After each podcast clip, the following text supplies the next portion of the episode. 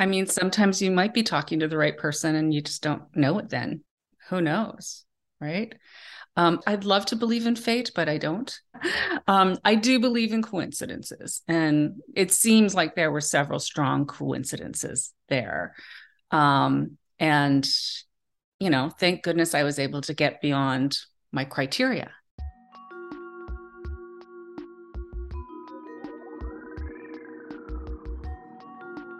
Hi, and welcome back to Late Bloomin' Love, the podcast about finding love when it's about bloomin' time. I'm your host, Amanda Klang, and on this podcast, I talk with guests about love and relationships because I'm single and seeking love just like you may be, and frankly, I need advice and inspiration. That voice you heard off the top was Trish, a 50-something Canadian and listener of the podcast who found late bloomin' love in her 40s after a divorce and has a pretty great story to share. She also has some advice about the value of relaxing or maybe expanding your search criteria when you're looking for a partner. My conversation with Trish is up next.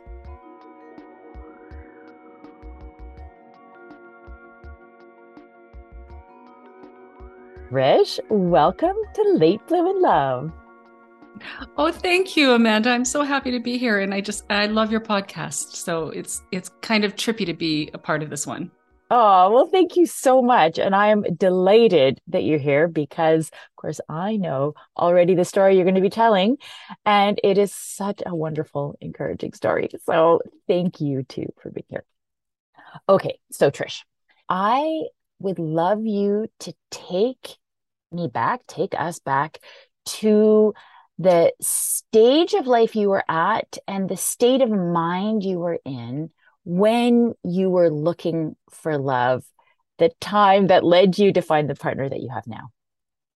Wow. Okay. I was 43 when I met Craig. Uh-huh. And I had been divorced for 4 years.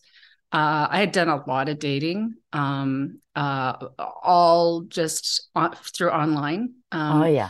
I had a lot of friends. I would say, do you know anyone interesting? And they were either looking to in midlife, or they would say, oh no, like, I know a guy who's just single now, but I don't think you'd want to meet him. Yes.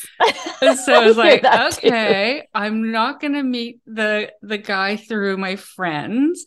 And so I started the online thing and just met like a lot of different guys and some really nice guys whom I'm still like on Facebook friends with, you know. Right. So I know about that.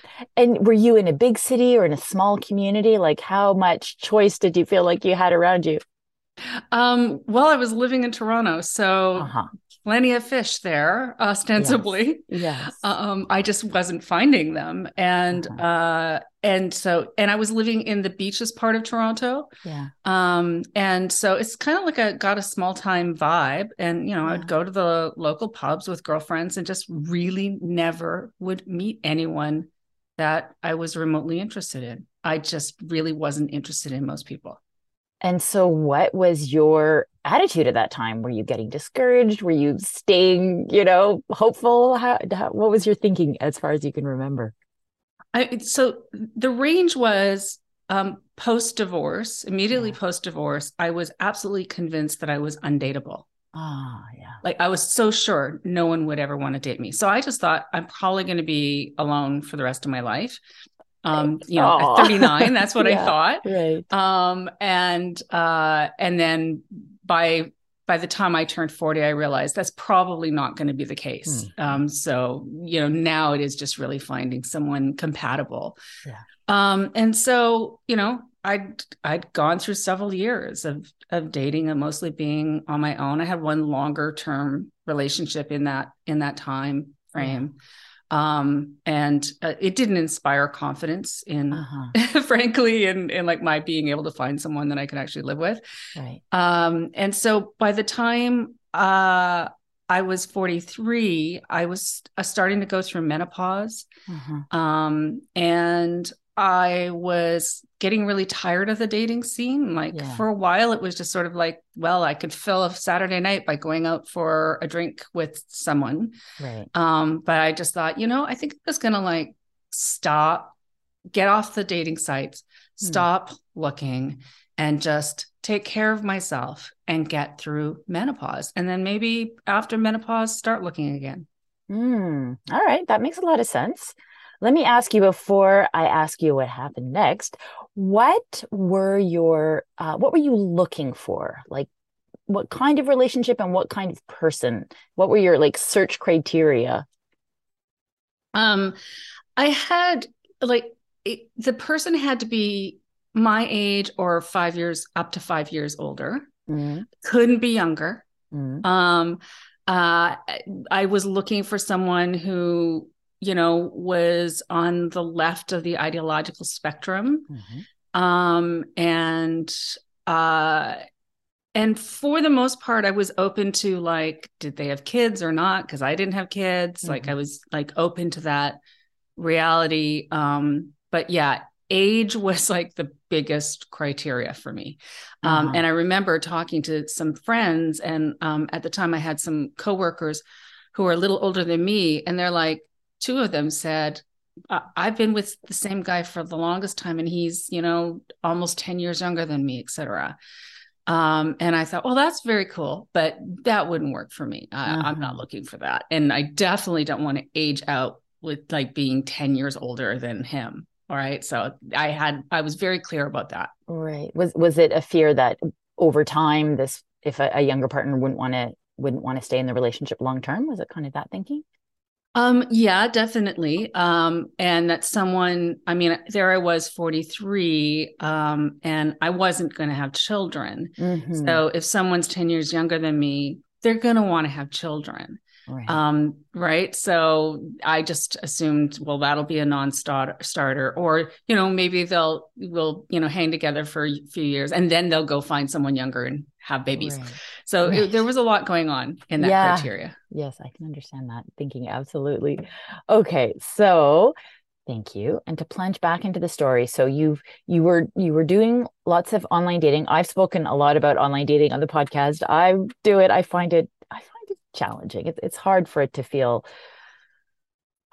like fun. It's hard for it to feel fun. I think that's maybe the challenge for me. But and you, if you want to say anything about that in a moment, I'd love to hear it. But where you took us to in the story was that you were just basically taking a break from proactively looking, like in all ways, right? Online, through your community, through your network, through your friends. You're just like, okay, put this to the side. Yeah. Yeah. And I was okay with it. Like I suddenly felt okay with, I was going to be on my own. Right. So I was ready for that. I was going to lean into that. And I had spent like just the whole summer hanging out with friends and not looking and not, you know, you're at a pub and maybe you kind of glance around and take I'd stopped all of that. And how long had that been again? The period of post-divorce, when you start feeling, you know, confident and interested in this part of life again, and then you were actively looking. How long was that period that you were actively looking before you were like, I need to take a break? From age 40 to age 42 and a half. So okay, that's a good, good period of time. Yeah, I dated a lot of guys. Good for you. Okay, and for the most part, it was fun or it was interesting. And and there was this one part where I felt a responsibility because, you know, some of them, they were really lonely. Yeah. And so, you know, I found that I would just go into a date and just focus on, this is going to be a fun visit. And then I was so focused on facilitating a nice experience that I realized after a couple of years that I would feel an attraction because I was so like, let's find our connection. Yeah. But, you know, the very next day I would say, I don't want to see this person. Like I didn't feel anything. So it took me a while to actually like figure it out. I was so kind of concerned about the interaction rather than, is this person really for me? Right. And so did you have any, I mean, obviously I know you met your partner, Craig, not through online, but did you, towards the end of that period when you were online dating, did you feel like you'd figured out how to do it? I guess, I mean, you stopped doing it. So did you just figure it like you were tired of it, or did you kind of feel like, I don't think this online thing is going to work for me ever? Yeah. I didn't think I was going to find it through online. Oh. I really didn't. And I was just ready to stop doing that. Like, oh, here's the new one. Let's see. Yeah. I remember the last online date that I went on. And I remember walking down the hill, to go to this, patio to meet this person. And I was actually just starting to gain like the menopause weight. And I remember it was sweltering hot. I could feel my thighs rubbing up against each other. I couldn't have felt more unattractive. Oh. And then I went on this date and I just went, you know, I'm not doing this. Uh-huh. Right. Okay. And is that the same summer that you were just describing? You got to the end of a summer of not just deciding, you know what, I'm not going to look. Exactly. Uh-huh. Yeah. Okay. And so then it wasn't that much longer, right? Okay. Tell me, how did you actually meet your partner after deciding you weren't going to look anymore? So it was late August. I was just ending a couple weeks vacation. It was going to be my last Wednesday night to go with girlfriends to this local pub that had a live band on Wednesday nights. And we would go and have, you know, drinks and enjoy music. And so there we all are in a corner. There's like six of us.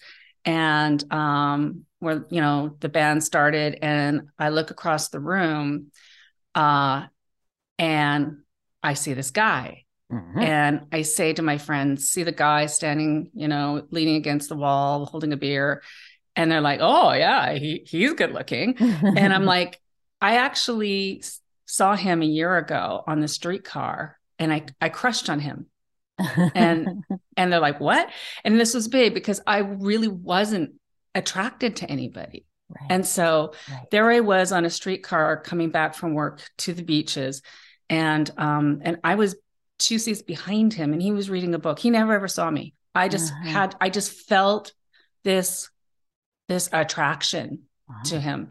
And then, you know, I got off the streetcar and I never saw him, you know, again. And then there he was that night across a crowded room. That is so amazing. And when you saw him on the streetcar, that was still the time when you were actively dating? Yeah. And it was a year, I think it was about a year before we actually met. Right. Yeah. And okay. So it's amazing you recognized him, but I guess it shows that because you saw him you were sitting behind him. Right. You but when, in a totally different when I went context. Of course. But when I went to get off the streetcar, I did walk past him and sort of just looked. Right. So. Yeah. And he didn't see you. No, he was reading a book. Okay. Blissfully unaware. I'm sure you guys have had lots of conversations about that. So what did you do? You're at the bar. You see this person that you've seen once before and felt an attraction in a period of time when you're not. You're meeting lots of people, not feeling attraction. So it's special. What do you do? So I tell my girlfriends and then they go, well, you got to go introduce yourself. And I'm like, no, I'm not going to do that. I don't do that. I don't go introduce myself to men in a bar. That's just, that's not me. Uh-huh. And after like, they realized that they couldn't convince me to do that. They say, this is what you're going to do. You're not going to wait for the waitress to come for your next glass of wine. Uh-huh. You're going to get up, you're going to walk across the room to the bar to get your glass of wine. But on the way, you shoot him a glance, you look at him and, like you have to make eye contact. That's what you have to do. And I'm like, I can't do it. That's scary. No. Good for you. So they insisted, I guess. They were very encouraging. And so, you know, I thought, okay, I'm going to do it. And I wasn't even sure until the second I did it that I was going to actually give him the glance. But I did. I gave him the glance and Then I was standing at the bar, really standing stiff. You know, I ordered my glass of wine, and then all of a sudden, whoosh, who's right beside me? Wow. Flirting works. Like, that technique works. It totally worked. Now, now, if he was here in this conversation, he would say that, like, the minute I was walking, I didn't have to shoot him the look. The minute I was walking, he saw me and he's like, whoa, okay. He was over it. Yeah. So he's, you know, his version is the attraction went both ways. So yeah, you're just right beside me and introduces himself and, you know, we start chatting and then I say, I'm going to go sit with my girlfriends again, you know, feel free to come by and say hello. And so he did a little later and, you know, we chatted and he wasn't like a hardcore lefty, but he was, well, let's just say, put it this way. He dunked on the Fraser Institute, or like a really right wing think tank. So I'm like, okay, he's like aware enough in the world. And so, you know, we could probably find common ground. And then we exchanged phone numbers and he said he would give me a call. So, and, well, let's see. Okay. No, I was going to, I want to reflect on the importance of that moment with your girlfriends, but I think I want to keep going with the story first and we'll come back to that. So I know, so this is like an amazing, there's the synchronicity of the meeting and then you being proactive. I think that's actually really great that you did that, because maybe it sounds like he would have come over anyways, but then you get to have some sort of feeling of empowerment and ownership in that whole interaction. I think that's very good. I'm going to try. I did that. It's like, I put myself out there. Yeah. Yeah. Very good. Yeah. But I know that there's a hiccup the next, like you guys were sort of set up to have a date, but then the date almost didn't happen. Like a follow-up date, right? So what happened next? Right. So he calls me, he waits 2 days because that's what he believed you do when you're interested in someone. Right. So anyway, he waits 2 days to call. Sorry. I forgot one step. Yeah. What he did was that night I got a Facebook friend invitation. Ah, right. Right. So I accept the invitation and I look at his profile and it's like, oh, wow, his birthday's the day after mine. Uh-huh. And I'm reading and it's like April 1975. And all of a sudden, one of my criteria, my main criteria, burst because he was exactly 10 years younger than me. Uh-huh. So I'm like, this isn't going to happen. This is not going to go anywhere. So, you know, when he did call, he asked, you know, do you want to like, you know, go for a date on Friday. And I couldn't because I had already agreed to, you know, meet my friend Andrea and her son.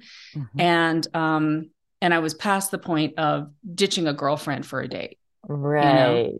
Right. And so I said, but I could do Saturday. And he's like, well, I'm going to a party on Saturday, so I'm not sure. I'm like, okay. So, he just said, well, you know, I'll get back to you on Saturday and see how things are. And I really believed that was the end of the road there. Right. Right. Can I just ask the age thing? I mean, we've sort of already talked about it, so maybe there's not a different answer, but you'd already met each other in person. You'd felt the mutual attraction. He was clearly, he'd come over to talk to you. Then he came over to talk to you again at the table when you were with your friends. How come, was it just the same assumptions you had before about the probable like outcome of dating someone much younger that just made you go, oh, forget it. Like, despite all the other things that spoke in favor of you wanting to pursue this? Mm-hmm. Yeah. I'm like, no, this dude's definitely going to want to get married in the next few years and have babies. Right. Did you give yourself a moment to go, man, I am so hot. Some guy 10 years younger than me thinks I'm fabulous. Did you give yourself that at least? No, I wish I had. I should have. Yeah. No, I was just like, this just isn't going to work. Right. You know? Yeah. And really just thought it would fizzle. Like, I just thought he's not going to call me back about the Saturday because he's got a party to go to. Right. Okay. So what happened? How did you find each other? So the Friday evening, I went for a walk on the boardwalk and then walked back up to the main strip in the beaches to go to the patio where I was going to meet my friend Andrea. Yeah. And as I'm walking up, I'm really headed to the ATM machine right across, but I look and there's Craig and one of his friends sitting on the same patio. And I'd never seen him on that patio, and that patio was at the bottom of my street. And he gives a wave. And so I wave back and I go to 1 minute and I get my money and then I go to the patio and we have a little chit chat and I'm oh, I'm meeting my friend, Andrea, feel free to stop by and say hello later. Yeah. And then she arrives and then I'm see that girl over there and tell her the whole story. He ended up, coming to join us, and including two of his friends. And, we just it was a nice conversation. I really liked him. Mm-hmm. And then, Andrea's, son, Thomas, fell asleep in my arms. Aww. And we were just visiting. It was just felt nice. And it was a beautiful, August evening. Yeah. And, anyway, it's time everybody, wraps up to go, and Craig and I go for a walk to the beach and made out on the beach. Yeah. So nice. That is, but the coincidence of that's the third, if we can't actually, I know that there's even another one, but if we count the streetcar, that's just a sighting of a person and the attraction, but then re-meeting in the bar. And then re-meeting at the other bar near your house where you go all the time and you've never seen him before. How do you think about these coincidences? And he lived 3 blocks away and had been for years. Okay. And I'd never seen him. And it's the kind of community where I just would walk everywhere. I'd walk to get my groceries, et cetera. I'd never seen him in the community before. But as we came to know each other,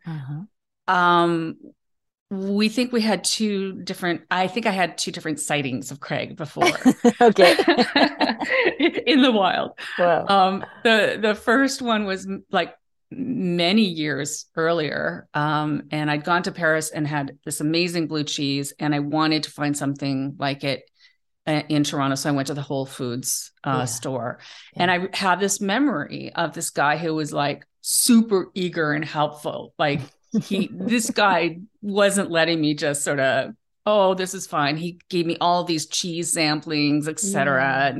And I just remember he was just really attentive. And when I was saying that story to him, I didn't say the attentive part. I just told him the cheese. 'Cause we we both really like cheese. In fact, the first time he came to my place to meet me on a date at my home, he didn't bring flowers. He brought cheese. Oh, big points.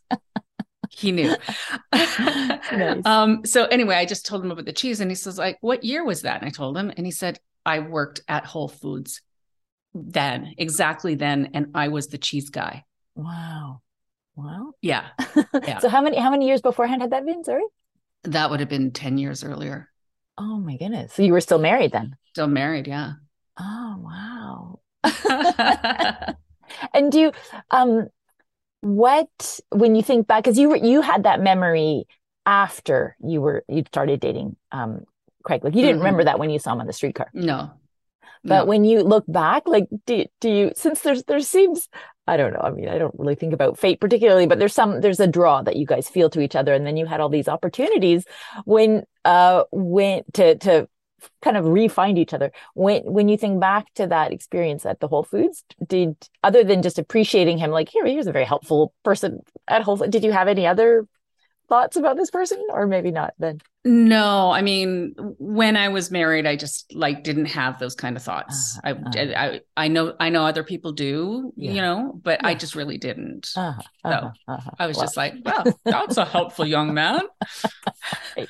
Yeah. And I guess if it was 10 years before, then he would have been only in his 20s. So he would have probably seemed really young. Yeah. He would have been 23. Oh, yeah. Yeah. And then was there another one, another coincidence, another story? Yeah. About 5 years earlier, I lived in Ottawa for a year and went to like Canada Day festivities. Uh-huh. I remember there was like this trio of young guys, and one of them was tall, and he wore this like big helmet, and a flame came out of the uh-huh. helmet. Uh-huh. And so like the first time Craig and I go back to Ottawa to his like his family home, and he's showing me his bedroom, and he's telling me about this hat that he would always wear to Canada Day. And I'm like, yeah. I saw you. So good. That's like 4 or 5. I've lost count now. He would have been in his teens. Oh, it was 5 years before the Whole Foods cheese interaction. Oh my goodness. Holy smokes, how do you think about this kind of stuff, like the role of coincidence or synchronicity and I don't know, like maybe when you're talking to people who I don't know about you, but I know lots of single women who are pretty excellent in their 40s and 50s who would like to find a partner, and it's pretty hard. So what I don't know, what takeaways do you have from your experience, and what kinds of things do you share about it? I mean, sometimes you might be talking to the right person and you just don't know it then. Mm. Who knows? Yeah. Right? Yeah. I don't actually, I'd love to believe in fate, but I don't. I do believe in coincidences. And it seems like there were several strong coincidences there. Yeah. And, you know, thank goodness I was able to get beyond my criteria. Well, that's the other thing. Yeah. Like you were so certain that someone your age, I mean, a person for you would need to correspond to that. And I relate to that. I feel the same way. And people often talk to me about, no, someone younger. I'm like, oh, I really have the same thinking about it that you do. So now how do you look at your ideas about the criteria that someone should have? And maybe, you know, what would you tell me about my thinking about that? I mean, everyone just has to do what feels right, right? You know, like, I really think it's a coincidence that I found someone that much younger that somehow we could be compatible. Mm. And he also was like super clear. He had dated older women before. Like uh-huh. he this wasn't new for him. Got it. And so that came up, and then, you know, ultimately he actually didn't want to have children. Right. So, you know, so it just depends on those certain, like what's holding you back from thinking younger? I think it's the same thing that you were describing, or maybe I was actually saying it, just the fear that, physical, like as a woman, as you get older, as I get older, I feel like, well, I'm attractive enough at the moment, but how attractive am I going to be to someone in the future? And if there's a big age difference, then, you know, we age accelerates, or the appearance of aging accelerates, right? So it's, I think it's that. It's just a fear of someone losing interest. Right. And I mean, when we're out there looking and dating, there's just a fear of rejection, totally. Right? And I think it manifests itself. It manifests itself in anything. So maybe age is one manifestation of the fear, right? Yeah. And I definitely am in real time aging, and I went through like our first 5 years of dating. He went on the menopause experience with me. Right. Yeah. Like everything. And it was a challenging menopause.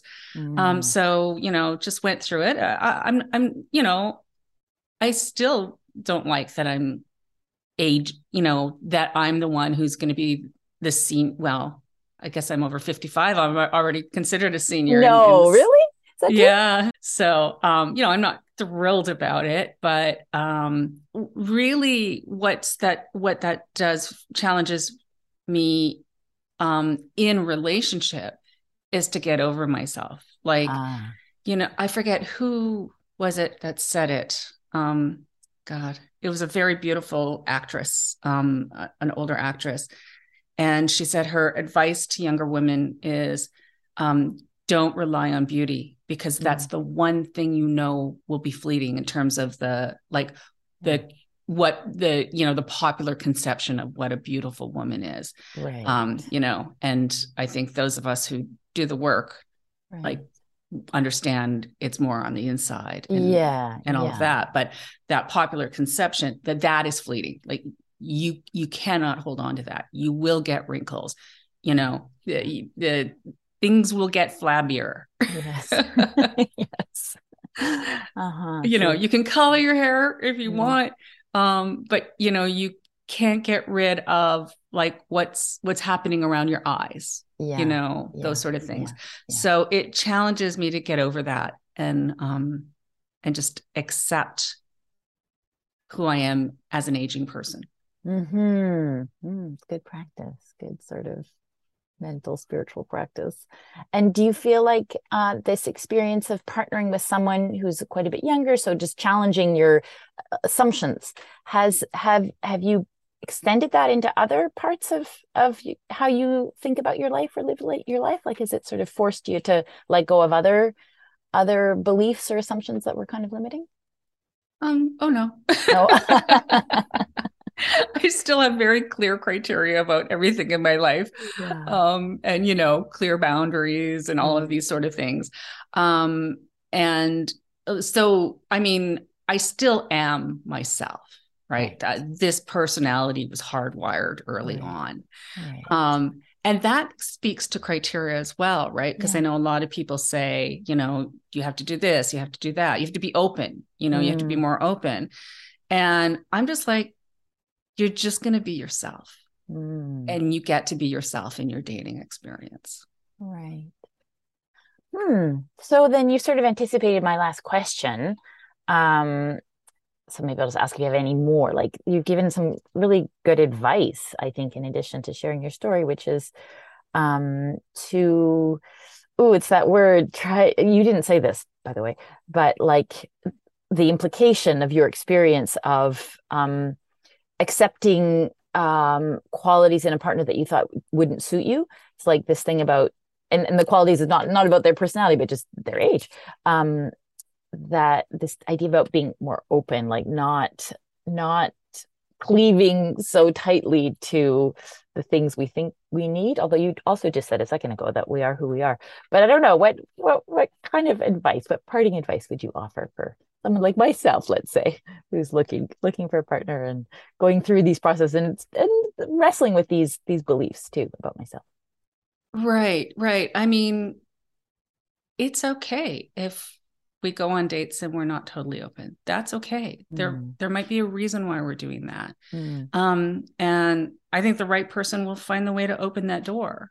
And I do believe, and I say this a lot in life, and it's one of the big pieces of advice I give other people: walk through every open door. Be prepared to walk back out, but walk through that open door. If it's open, walk through it, check it out. That's great. Ooh, I like it. Yes. Thank you. Okay.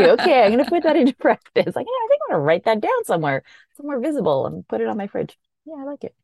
Oh, Trish, well, thank you so much for sharing this story. It's very encouraging to me. And just tell me, how long have you guys been together now? This August will be 14 years. Oh, fabulous. Just imagine if you hadn't gotten up to go to the bar, although maybe he would have come to talk to you. No, because if you hadn't gotten up to go to the bar at the bar, he might not have seen you. He might not have. He would say he would have checked us out because it was a corner full of women. Got it. Okay. Well, still, I give you lots of credit for your efforts in bringing the two of you together. A quick little glance, people. Let them know if you're comfortable. That's good too. Oh, awesome. Well, thanks again, Trish. You're welcome. Thanks, Amanda. Bye.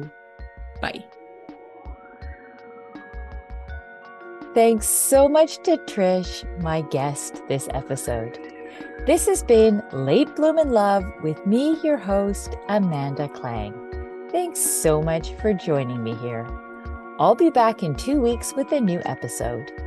Meanwhile, you can find out more about the show and catch up on past episodes at latebloominlove.com.